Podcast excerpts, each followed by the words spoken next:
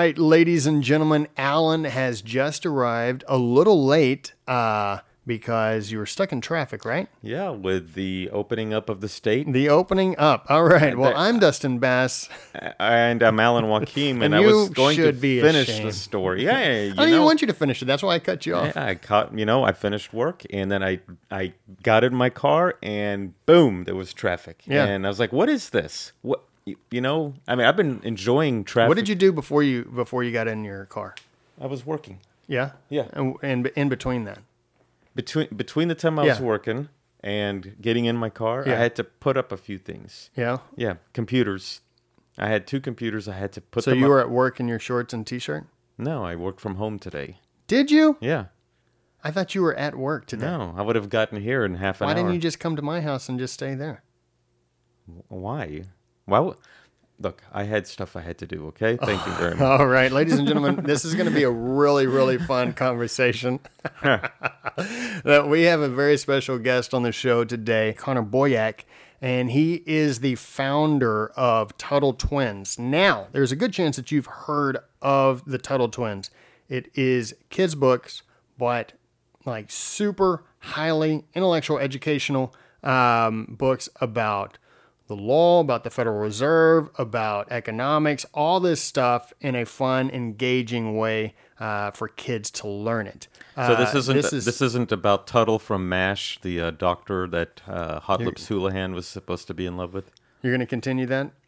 Um, I think people in my generation they know who Tuttle is. Yeah, I know, I know. Yeah, so I don't. Hey, listen, we tr- we're Hold trying. on, hold on, we hold on. Who to- was Tuttle? Because I have to admit, um, with my grandparents, God rest their souls, Tuttle- before they passed, I did watch them. I did watch Mash every once in a while. Tuttle was a fake doctor who did he did not exist. Uh, he was a a creation by Hawkeye and Trapper, and when they did a description of him, they decided to make him look very, uh, you know, the kind of guy that Hot Lips Houlihan would fall in love with. Um, and everyone's like, "Oh yeah, Tuttle's my friend." Um, you know, there was, "Oh, I just had dinner with Tuttle last night," you know, because they were trying to make it look like they were in with him Yeah. but they did it because um, all this money that was uh, supposed to go to the orphanage it was being brought in by the by the uh, army um, by accident so they didn't know what to do with all that money so they decided to give it to the orphanage and then they had this fake tuttle so that they can account for the money Awesome. Mm-hmm. All right. it's Well, a very funny episode I can only imagine. I can only imagine the wild times. Who is it? Um, Alan Alda? yeah that his name? this was alan alda and you had um, wayne i want to say wayne newton but that doesn't sound No, right. it's not. It's, The- I was actually going to joke Newton, but you said it. It's uh, it, It, doesn't original- matter. It was Look, the original I'm Trapper. surprised. Yeah, You I'm surprised that you don't have the IMDb pulled up and you're reading off every single name. Well, Um, so, man, are you uh, you looking forward to this conversation? What Yeah. you, you've looked at you've looked at the books. What do you what do you think? Um, what do you think of them when you're when you're looking at them? So I'm I'm like, man, why didn't I have these other than just like the Berenstein Bears? well, you know, when I saw the Nothing against the Berenstein Bears. No, no, no, no. I mean, I like the Berenstein Bears. They were they're pretty cool. Um, there, there's a lot of books when I was a kid that I liked. Uh, Curious Brer- George. Brer Rabbit. Um, what's that? Uh, I I don't even remember. no, you don't. Um, the Disney's and the yeah, the ones that you mentioned. Disney. Bugs Bunny and whatnot. But um, yeah, no, the first one that caught my eye was about Jekyll Island, and I remember a story that this uh, this old man that I used to know who was with the CIA, and he used to tell me about all these conspiracies and how Jekyll Island was home of the Federal Reserve and you know all these secret. Are you talking about like your real life, like an old man that you knew who was part of the CIA? Yeah, yeah, I really I knew him. I Unbelievable. Knew, yeah, I knew an old man. He Why wa- haven't you told me this before? he never asked. He actually How was I supposed to ask? Hey, man, I got a question. Do you happen to know an old man who used to be part of the CIA? I guess I could have asked He that could have asked me a question like that. No, he was actually pretty uh, pretty interesting fellow. He Mm-hmm. participated in the operation into Iran in 1980 to rescue the American hostages. When uh, I think there were like two helicopters that collided and eight of our guys were killed. He was Hmm. there. So Interesting. yeah, so he told me a lot of fascinating stories. Yeah. Well, you're going to hear a very fascinating story when we get Connor on the line. Uh, it's going to be a really good conversation. I anticipate greatness coming up. So I'm looking forward to it. Yeah. So let's get him on. All right, ladies and gentlemen, we've got Connor Boyack on the line. He is the creator of the Tuttle Twins. And Connor, how are you doing, man? Hey, I'm doing well. Thanks for having me on. You got it. Um, we're really excited uh, about having you. I ran across you um, and the Tuttle twins through Instagram, and I'm like, oh my gosh, like this, this is exactly who we need on the show um, because the things that you create. Uh, because we talk a lot about education and, and where it is today and sort of uh, how kids are not being taught well and really almost not being taught anything when it comes to U.S. history. Uh, so definitely wanted to have you on the show. Thanks so much for coming on. Um, and just to get started, how about you tell us when and why you did start writing the Tuttle Twins, what Tuttle Twins is all about, and then we'll also uh, talk about your, I think, your new creation uh, or new edition of the teens version. But let's start with why, when, and uh, what they're all about. Yeah, so I call myself a full time freedom fighter. I uh, run a think tank, uh, and we are in the business of changing hearts, minds, and laws in favor of freedom. We've changed dozens of laws. We've done some really big campaigns, and we're all about trying to uh, strategically and actually uh, work toward having more freedom.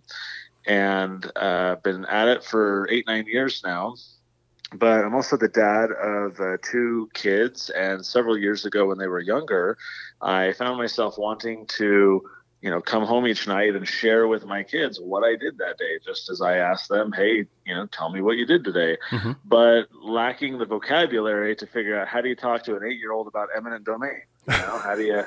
How do you talk to a six-year-old about this, you know, mayor who's being a protectionist and passing this city ordinance that prevents food trucks from coming because he wants to protect his buddy who, you know, has a, a restaurant. Hmm. And uh, and so you know, how do you articulate stuff like that to kids other other than just like, oh, I work on computers and I work with the government. Like mm-hmm. I, I wanted to teach them, you know, the ideas that I believe in and was working on. So like any parent would, I went on Amazon. there like, we go. What what books are out there that you know talk about this stuff? So i could use that to, to talk to my kids. And there was nothing. And i spent you know maybe a week or two uh, being kind of bummed and frustrated that oh, if only there was something that'd be really useful for me. And then i finally came to the conclusion of wait a minute you idiot. You talk about entrepreneurship all the time. Hmm. uh, why, why don't you solve that problem? So uh, buddy of mine who is very creative we wanted to work together on some kind of project and I approached him. He also had little kids, very like minded. And uh, we decided, you know what, let's try to, you know, make just one book and see what mm-hmm. happens. And so uh, we did. Uh, the response was very positive, and uh, that to us was kind of a market signal that we were onto something. So we just kept making books. We've got 11 children's books now, and haven't looked back. For me, like the the you know why I get up in the morning, why I do this kind of stuff is um, basically if I just look through my email inbox, it's mm. all these messages from parents who are so enthusiastic, so excited, so grateful that like they're having these amazing conversations with their kids about the way the world works and you know the ideas that are behind all the current events and mm-hmm. the stuff happening like what are the principles and what's the philosophy and they can have these enriching, meaningful dialogues with their kids, even when they're at the grocery store. Why are there 83 kinds of potato chips? Hmm. You know, like there's a principle there. Let's talk about spontaneous order, that there's no, you know, pencil, uh, uh, potato chip, uh, you know, president or czar who's in charge of all that, right? This is a right. free market. And, so those are the things that excite me. So many parents have lacked the ability until now to really kind of facilitate that dialogue and, and most parents probably feel incapable of doing so on their own. And so for us we're really trying to start those really meaningful conversations uh, between parents and kids about the ideas of a free society. That is awesome. Um, and when did your first when did the first book come out I believe that was in mid 2014. So it's been about six years now. All right. Which one was that? So that was the Tuttle Twins learn about the law, and we we picked so we picked that one because each of our books in the children's series are based on an original book. We had the idea of like we want to introduce the rising generation to all these classic, you know, free market type of books and essays, um, and so we the we being uh, Elijah and I, the illustrator, were like, okay, if we only do one book, if this project doesn't catch on, if, if no one buys it, you know, we want to just do one book. What should it be? And for both of us, we were very influenced by this essay called The Law by Frederick Bastiat. Very, yeah. very famous, very, very good read. You can find it for free online and it's all about you know ethics and morality and justice and law and just really distilling down the key principles. It was written in 1850 by this French economist uh, Frederick Bastiat, but the principles relate to everyone at all time and all places. And uh, and so we said, you know, we we want to kind of honor Bastiat, and and you know that was a very powerful essay for us, and so uh, so we kind of turned that into a kids version. We, we basically take the principles from the original text, uh, identify you know six to eight different ideas we want to talk about. We wrap them in kind of a fun story through which the ideas can be introduced along the way in kind of an organic fashion rather than like you know textbook. Here's the definition and here's what it means. Right? right. We want them to kind of see you know and observe how these ideas work. And mm-hmm. so as I said, you know, that was the first book, and and I remember as I talk about the market signal that the book was selling, and uh, that to us was like a signal to continue. Probably the biggest signal I remember from that day or from that kind of period of time. I was at a conference called Freedom Fest in Las Vegas. It's a kind of annual libertarian type free market conference, mm-hmm. and I had a booth, and I'm sitting there selling the books, and uh, meanwhile, I had a little, you know, crappy e-commerce website that I had built in the early days, and uh, every, you know, hour or two or three, I would get an order uh, that would kind of come in, and I'd get the notification on my phone. Well, I'm sitting in this booth, and you know, people are buying the book. I'm chatting with folks. It was great. But then I get this notification on the phone, and it says Carol Paul has bought. I think it was like 50 copies of the book. like Carol Paul, that name's familiar. I realize this is Congressman Ron Paul's wife. Yeah. And and so I touched base with them, and they bought the book for all their grandkids and everything. I'm like, oh man, that's super cool. And so that to me was like, hey, we're on to something fun. We should keep doing it. Yeah, that's awesome. I saw on your website that um, you you you do sort of uh, I guess touches on from you know famous Ron Paul is one of those uh, that you sort of do an illustration on, right? Yeah, we ended up, I think it was our sixth book in the series. We did it all about the golden rule and the non aggression principle and even a little foreign policy, which relates. And, uh, and so that book is based on a book by Ron Paul called The Foreign Policy of Freedom, which is a compilation of all of his congressional speeches talking about that we need a humble foreign policy, that we shouldn't be nation building, that we should treat other people, even in other countries, the way we would want them to treat us, which mm-hmm. is, you know, the golden rule on a global stage. So uh, we wanted to kind of talk about those ideas, and that felt to us like a, a, fun book to use to, to point our readers to to say, hey, if you want to keep thinking about these ideas, go go check out this original book. That's amazing. So tell our audience uh, what is sort of the creative process um, for for you and Elijah Stanfield, your uh, illustrator, and also who are Ethan and Emily.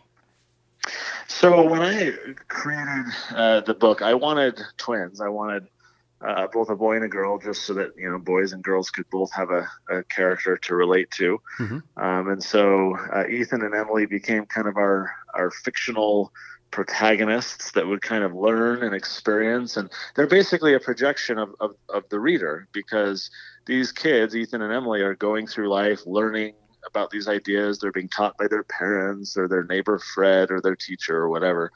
Um, and so our young readers um, see ideally they see themselves in ethan or in emily. And as those characters ask these questions and you know what is inflation and why does it matter? Why is it stealing grandpa's money or why is this law wrong? Um, our readers can project themselves into that situation and basically kind of pretend if you will to be ethan or to be emily. And in the process they're more receptive to learning and, and receiving the answers uh, themselves that ethan and emily are receiving in the book And so uh, it's actually been a very effective way for us to do that and, and communicate these ideas to kids. Parents routinely uh, uh, contact us and say how amazed they are that their kids are understanding these like complex ideas that even most adults frankly don't even understand mm-hmm. and, and so the formula seems to be working pretty well um, i will say in terms of the creative process which you asked about it's it's rather um, I mean, not difficult, but but it's it's very involved in the sense that you know I've written a number of books for adults, and I'll just sit down and write, and it's like the way I would speak and the way I think, and I just kind of like stream of consciousness, you know, kind of type and and share my thoughts. But when you're doing a kids book, you know, it's quite different mm-hmm. um, in the sense that you have to simplify things, but not to the point of like dumbing them down, right? You right. you don't want to like demean your reader. You don't want to treat them like they're a buffoon or they're a you know even a an ignorant you know child, because um, you think of like some of the most effective. Uh, you know, cartoons or cartoon movies like The Simpsons or uh, a lot of Pixar, you know, animations and so forth. It's entertaining and informative for the young people, but it's it's likewise stimulating for the adults. Right. And the whole family can enjoy and learn and experience, you know, that type of content together because like there's the adult humor and the, you know, kid humor and adventure. So that's kind of the strategy that we sought to employ in the sense that we wanted parents and kids reading it together to be able to both benefit and find it intriguing and engaging. And so it's a little bit, uh, you kind of have to, you know, you do a draft of the script and then you go over it again and again and again and again yeah. to be like how how can I you know simplify this word it's a little too complex for an eight year old reading alone to understand or how can I have a little bit of you know humor or a little bit of levity here and um, how can I you know we do a lot of like Easter eggs in our stories so we're always finding ways like especially in the illustrations to have little Easter eggs that are maybe callbacks to another book in our series or something like that where people can kind of identify and have fun trying to find those. Uh, so it, it's a fun process. Uh, Elijah uh, is an amazing illustrator, and uh, what I especially love is I could have found any illustrator out there and just told them like, "Here's what I want you to draw." Mm-hmm. But Elijah is very like-minded, and I give him a, a long leash uh, in the, of creative control in the sense that you know, as he, as he, reads what I write, he'll come to me and say, "Oh, hey, what if we, you know, said this paragraph this way because then it would allow me to more visually you know depict what we're talking about. And so i often change quite a bit of what's in my script based on his input. Um, and he comes up with really effective ways at illustrating you know the concepts so he gives me a lot of input on the script. I give him very little input on the designs because he's just so good at coming up with these uh, unique and compelling ways to depict, you know, what the story is talking about. So we have a great working relationship. Um, he's a great guy, very like-minded, and uh, at this point, it's kind of like a well-oiled machine, right? We've done 11 of these kids' books, and so every time we do it, we kind of have the the system down a little bit more that that makes it easier for each next one. Yeah. So your website, so ladies and gentlemen, if you go to the website tuttletwins.com, it's T U T T L E um, the first thing you'll see is a video that pops up, um, and it says the ideas of a free society for kids. Connor, when you say ideas of a free society, what do you mean?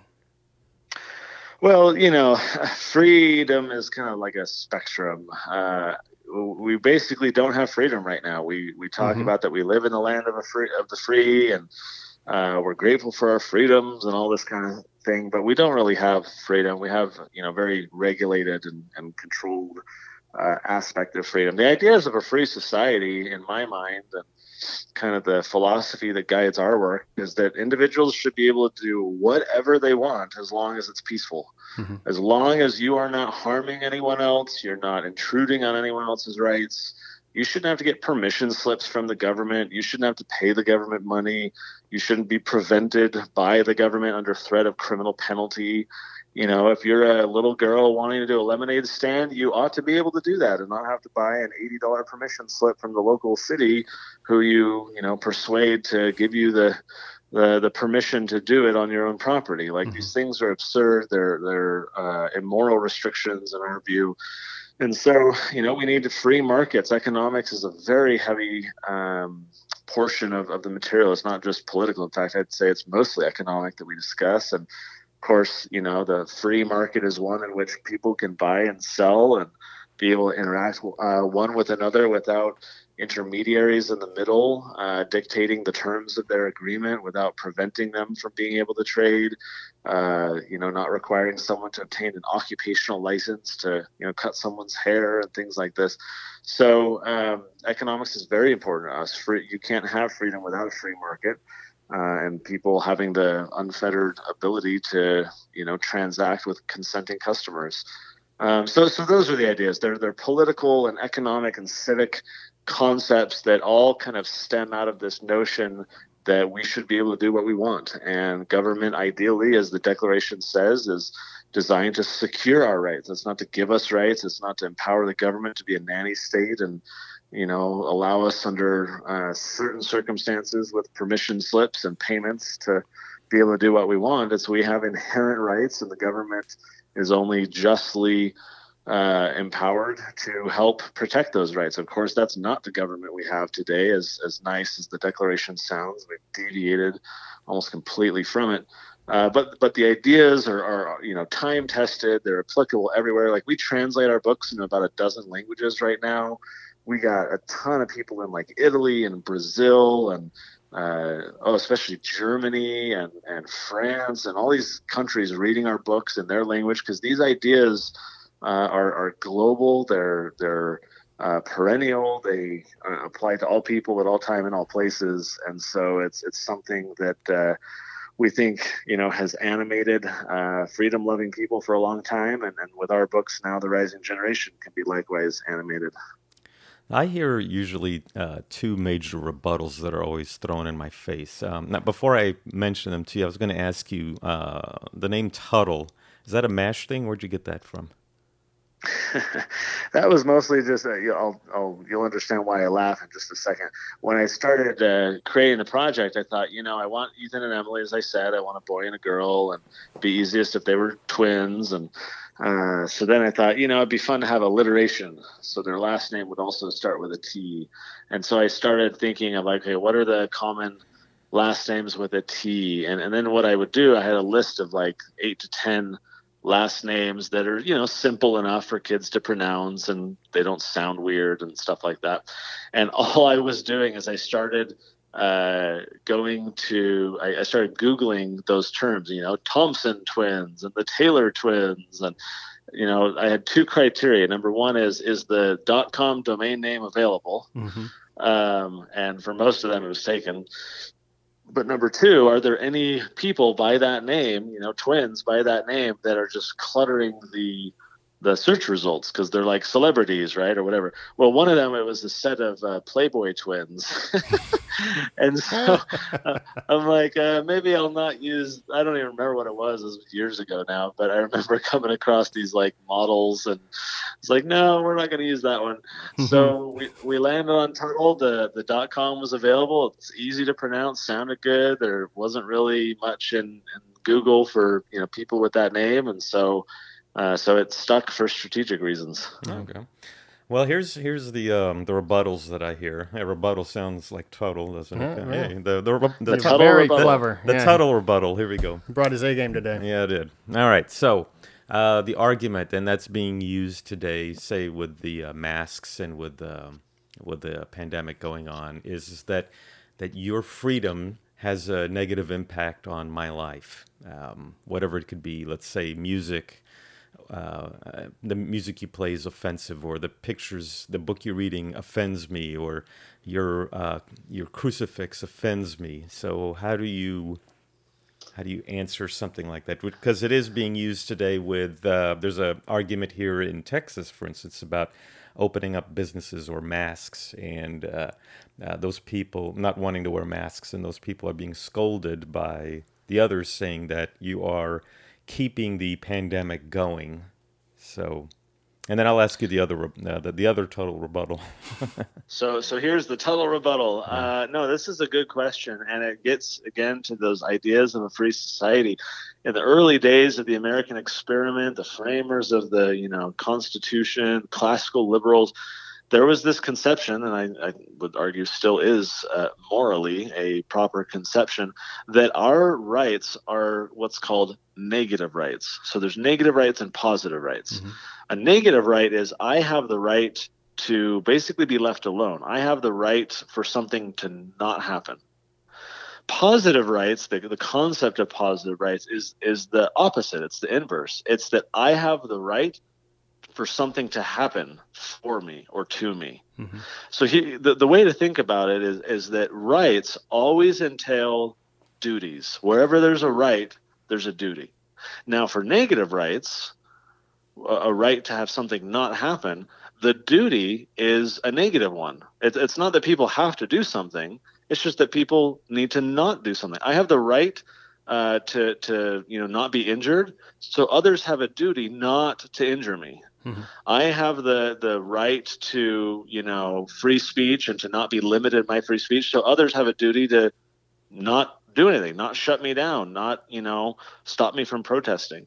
These are negative rights and negative duties. We're not asking anyone to do anything, right? I, I just have the right to do whatever I want, and, and you guys need to stay out of my way. You you don't have to do anything. Uh, it's all negative in the sense that there's no you know action required. That this is the concept of rights that was enshrined in our founding documents. It's pre-existing rights. It's it's negative rights to be left alone to do things that we already allow are allowed to do before government even exists by virtue of being born or from god or however you want to describe these inherent and inalienable rights. They're negative rights. Well what the, the, left, the progressives, the social justice warriors, whatever nickname you want to you know give to these horribly misguided people, um, they believe in positive rights. Now, positive rights entail positive duties. If I have the right under the USSR Constitution, as it said, to be cared for if I'm sick, or cared for in my old age, or cared for, you know, if I'm out of a job, that, that is a positive right or a claimed positive right. I have the right for people to give me things. I need money, I need housing, I need healthcare services, I need food. And so that then, of course, creates a duty on the part of someone else to provide me those things. If I have the right, says Bernie Sanders, to a home I guess not three homes like he has, but we'll just say, you know, if I hey, have one of them's a lake house. if I have the right to a home, then someone has a duty to give me a home. Mm-hmm. Or banks have a duty to, you know, give me a loan at a certain rate, and that creates an economic moral hazard, you know, or if if I have the right to college to a free college tuition, then someone else has this magical duty all of a sudden to pay for that because those college professors aren't showing up and the janitors aren't showing up and no one's showing up unless they're being paid to sustain the system. So that is the whole problem with the, I'll call it the left, even though I hate the left right uh, duality.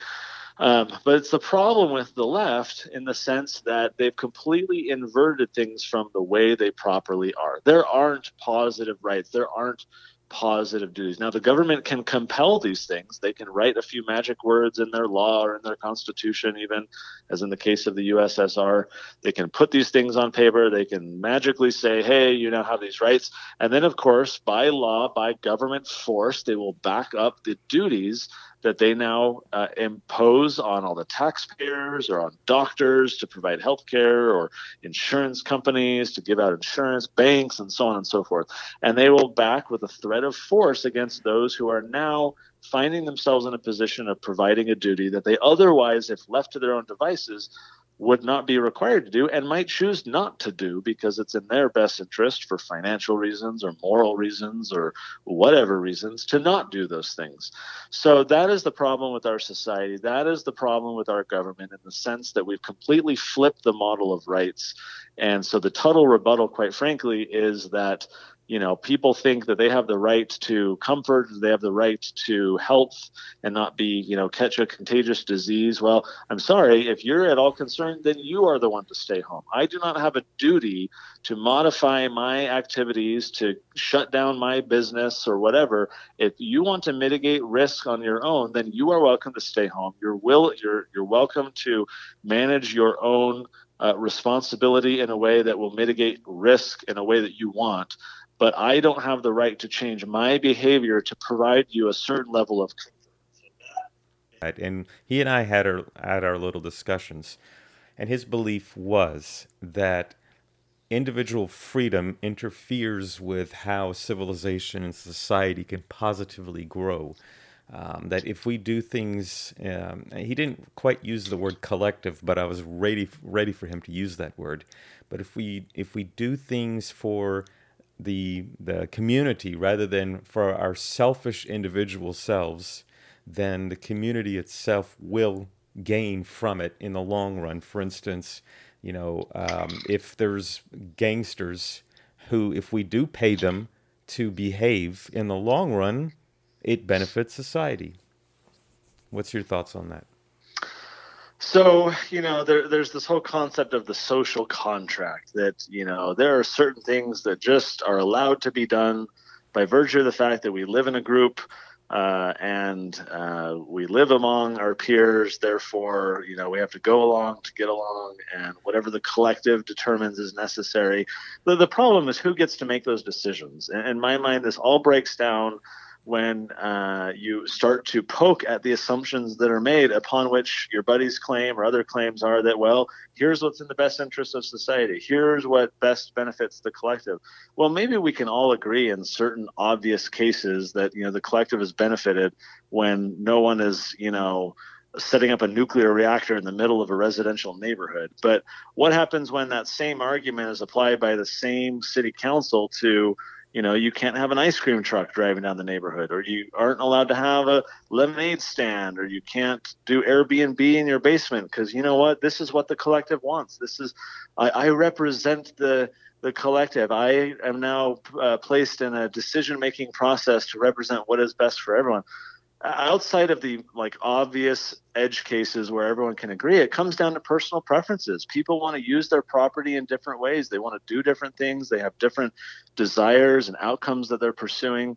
Um, and and that's rational and that's fine. That's human society. But then government comes around and puts the thumb on the scale and says oh we are claiming to speak on behalf of everyone. And in so doing we're going to bless this type of activity but not this type of activity. And if you do this you're going to go to jail and and that's where I think uh, the system really breaks down. The argument breaks down that collectivism doesn't really work because really it's just authoritarianism and it's a question of who's in authority mm-hmm. uh, who gets to oppo- impose their preferences and their will on everyone else and uh, and so I, I, just don't think that outside again the, the very obvious cases where uh, you know this kind of collective action or or whatever is fine where we all kind of support you know they're not being criminals uh, the problem is that the ideas, the the argument, they try to extend to all sorts of other situations where collectivism is is not only uh, wrong, it's it's actually harmful. All right, so Alan, you're good. Did you get your total rebuttals in? Mm-hmm. okay. now, now he knows where to stand against his uh, uh, almost state congressman. All right, so getting back on the books real quick, um, and I think we sort of touched on this. Like parents are you know, parents are going nuts. Like, go on your website, go on um, on the re- on reviews, like on Amazon, um, and people leaving comments on on Facebook and everything. It just um, you got a ton of followers on Instagram, and it's these these parents that are really energetic about what their kids are learning. At the same time, what they're learning. Um, why is that so important for parents to be involved in the education process of their kids? Oh, I love the question. So, you know, when we started doing the Tuttle Twins, it was just about making kids' books, and that's what we thought we were doing. Uh, instead, what we came to learn is that we were creating family learning experiences. Uh, certainly, this is all new to the kids because they're young and they've never been taught this stuff. But what we didn't really realize when we started this project is how many of the adults that likewise applies to. We get messages, and I'm not embellishing in the slightest, literally every day we are contacted by one or more parents saying, "Oh my gosh, I never learned this," or. "Man, they never taught me that in school," or "I never knew these things." I just had a, a grandma a couple days ago. Uh, right now, as we're recording this, we're in the middle of all this coronavirus, you know, lockdown stuff. And so this grandma said, I ordered a set of Tuttle Twins books for me and then a set for my grandkids. Awesome. And because I can't be with them, I read to them over uh, FaceTime with our phones. And so the kids read out of their book and follow along. She reads out loud to them, and that's kind of their bonding experience. She said, I think she was 72 years old. She said to me, and she said, Connor, uh, she said all these other nice things, including like it was time to go swim in the pool, and they said no because they wanted to keep reading the book. And she's like, they never say no to pool time, you know. And so she's like saying that, but then she says, Connor, I didn't learn this stuff. She's like, I had no clue. For example, she was talking about the, the our creature from the Jekyll Island book. She's like, I had no clue about the Federal Reserve and how it worked and what it does. And I'm Mhm. 72, Yeah. and and like no one ever taught me this stuff.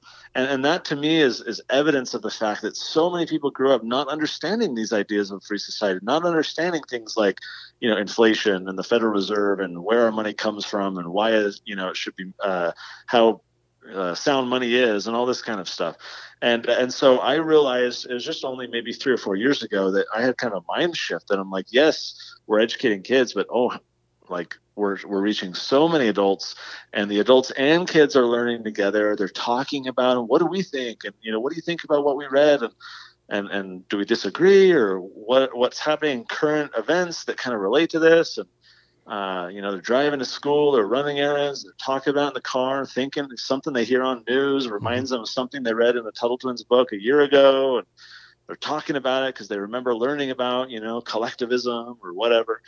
Um, so, so it's just we're, we're facilitating these family learning experiences, and that applies, I think, just as much in so many cases to the adults. Uh, there are a number of adults out there, certainly, who get our books who are already well versed in these concepts, but like me, they didn't really know how to talk to their kids about them.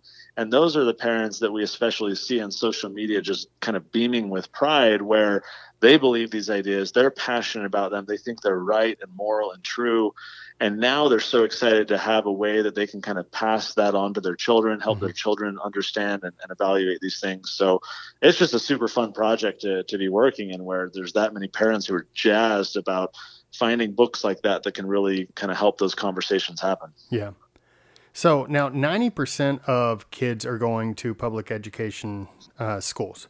Uh, and like you said, this lady, 72 years old, is like, I, I don't even, I don't even, I've never even been taught this stuff. And that, that's pretty much par for the course for most people, including myself. Um, and I went to a private school, but um, I don't even want to talk about that. That place doesn't even exist anymore, and for good reason. Anyways, we'll move on. But what is it that public education is getting wrong?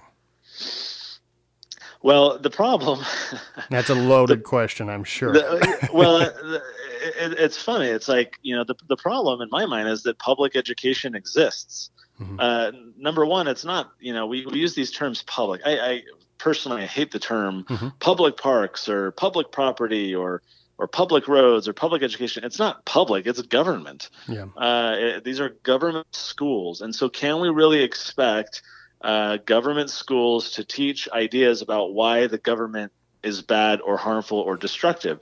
It's an interesting exercise. If you ever want to see this, uh, it's especially easy if you go by uh, uh, history books from, you know, say a social studies history book in America that talks about, you know, like uh 20th century kind of history, World War II, for example, specifically, and then go get one, you know, from Japan or get one from Germany or whatever. And you start running this stuff through Google Translate or you get a buddy who can read it for you or whatever, you start to realize that, oh, super interesting. Different go- governments are saying things differently about things that happened in the past, right? It's the victors of wars that get to write the history of the way that happened. And and so the government has an interest in controlling its narrative that uh, benefits itself. Yeah. Uh, and, and so, in my mind, the problem is that so many parents are willing to surrender to their government the, the evolutionary, most formative years of their children's intellectual development. Uh, you look at how the, the system is pumping out these teenagers who are apathetic, indifferent, ignorant. They have to take even remedial English and math at college just to even like catch up. The, the, the system is horribly Mhm. failing in large um, and especially from a civic standpoint, where where kids just are not taught not not just like who's in Congress and who's the president and what are the three branches of government and all the basic civic stuff, but like philosophy, right? Economics, some of the stuff about the way the world works. And so, in my mind, it's just the system itself. And especially if you read John Taylor Gatto, you read a book like uh, The Underground History of, of American Education or Dumbing Us Down. This is all intentional. This is not a happy little accident, as Bob Ross might call it. This is mm-hmm. not a, a, oh, shucks, you know, look what happened. There are architects of this very system who intentionally designed it the way it is to try and subvert individual autonomy and support uh, the consolidation of power within the state. Uh, so, so it's happening, frankly, according to the designs of those who have, have done it. And to parents, I say, look, you can't homeschool, you can't afford private school, totally get it. I understand. Not every parent can can reject that system and find a, a different alternative. I understand. Mm-hmm. I am a product of public uh, edu- uh, there I go again. There Government go. education myself, right? I'm brainwashed. I can't uh, not say public. Mm-hmm. I, I'm a product of the system, and and so I understand. However, uh, we cannot win a war that we don't even know is being fought. Yeah. If parents don't realize that there is basically a, contest going on, a campaign to uh, to win the affection and attention and loyalty and and uh, and, and affiliation of the rising generation, then you don't really understand what's happening and you can't know what to do to counteract it. So, look, if you're going to go to uh, government schools, fine, I understand. But be aware that the system is set up in such a way uh, that it's not not only not going to teach kids, for example, free market economics, the ideas of a free society, classical liberal philosophy, and all this kind of stuff. Not only is it not going to do that, it's going to teach the exact opposite. Yeah. It's going to teach things like I have on my on my desk over here a stack of social studies books that all talk about positive rights. The government did all these things, people benefited, it was mm-hmm. wonderful for them, yay. Um, so that, in my mind, that's the war we're up against. Parents need to be aware that it's happening so that we can at least be on the defense. Even if your kids got to go to government schools, at least defend them, give them a shield, yeah. so that they're just not assaulted with all these awful ideas. Now I know you only got a couple of minutes left to be with this, so I want to ask uh, maybe the last question. But do you think this current pandemic situation has shown the effects of what the education system has produced? Oh wow! So you know, all these parents have become I don't even call them homeschoolers. They're more like crisis schoolers. But but I have heard from so many parents in the past few weeks that are just baffled. Why are mm-hmm. they baffled? Well, number one, they're stressed. They're having to like teach all the things to all the kids and you know all the ways that the teachers demand. And when you have multiple kids that's just a lot to juggle. So they're stressed but they're also baffled because they're like even with all this stuff my kid gets through all their assignments and everything within like two or three hours and then mm-hmm. they have the mm-hmm. rest of the day to themselves. Why are they at school for six or seven hours? You know like yeah. what do they what do they do there? What's on the my brother has the same exact complaint. Yeah and so does my so, so, does jared my uh, the, the guy who owns the business with me I, I, I just kind of wonder and, and hope that, uh, in fact, we just sent an email about this, uh, I believe yesterday or today, to our Tuttle Twins list, and that is uh, there's a new uh, poll that came out showing that parents going through all these uh, crisis schooling problems, 52% of them now have a more favorable favorable view of homeschooling. Uh, you'd think hmm. that a lot of them are stressed and it's drudgery and oh, I need to offload my kids, get them back to this babysitting that we call government school, and and sure there are many like that, but 52% have a more favorable uh, view of homeschool. It really makes me kind of excited at the silver lining in the coronavirus cloud mm-hmm. uh, that maybe the future of education is going to look a little different, even if just 1% of that 52% decide to actually homeschool. That is a significant number of children nationwide uh, who won't be returning to school in the fall.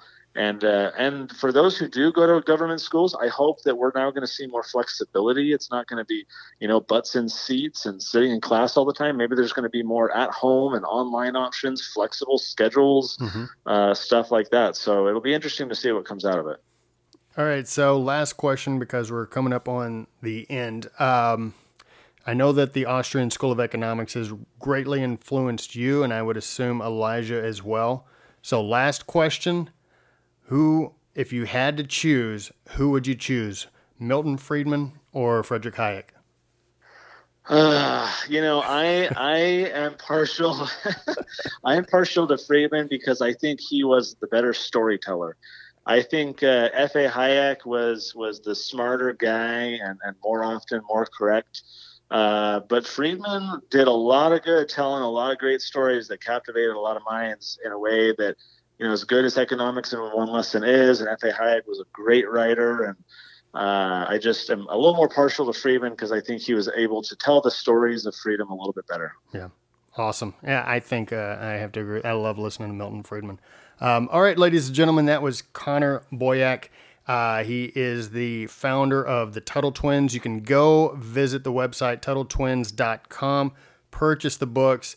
Uh, I think they've got a sale going on for the whole set. There's also a teen version. Uh, I think there are about four books out uh, for that version. I highly, we highly encourage you to go check those out and make those purchases. Um, Connor, thanks again for joining us. We really greatly appreciate it.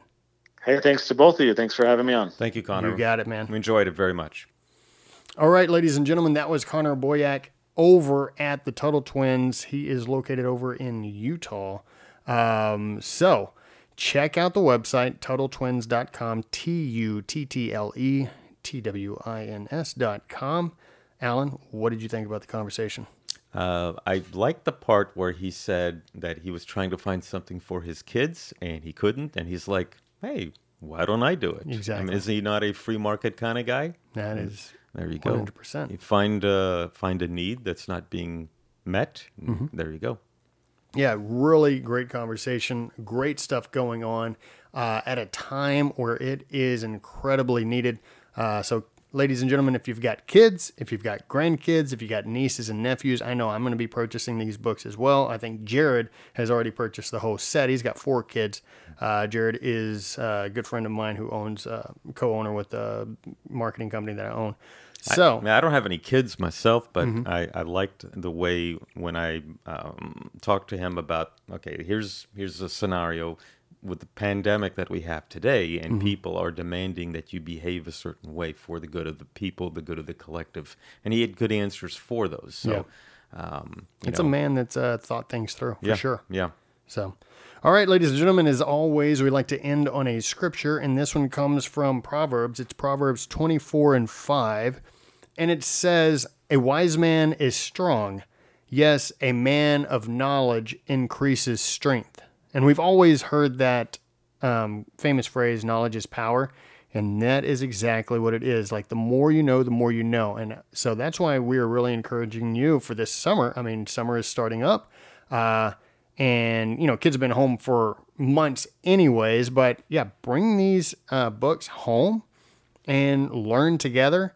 Um, get more knowledge together, become stronger together. And I guarantee you, uh, your kids are going to go into their next school year really far ahead of probably most, if not all, of their their schoolmates. I mean, what do you think? Would you agree to that? I, I would agree with that. Yeah. Yeah.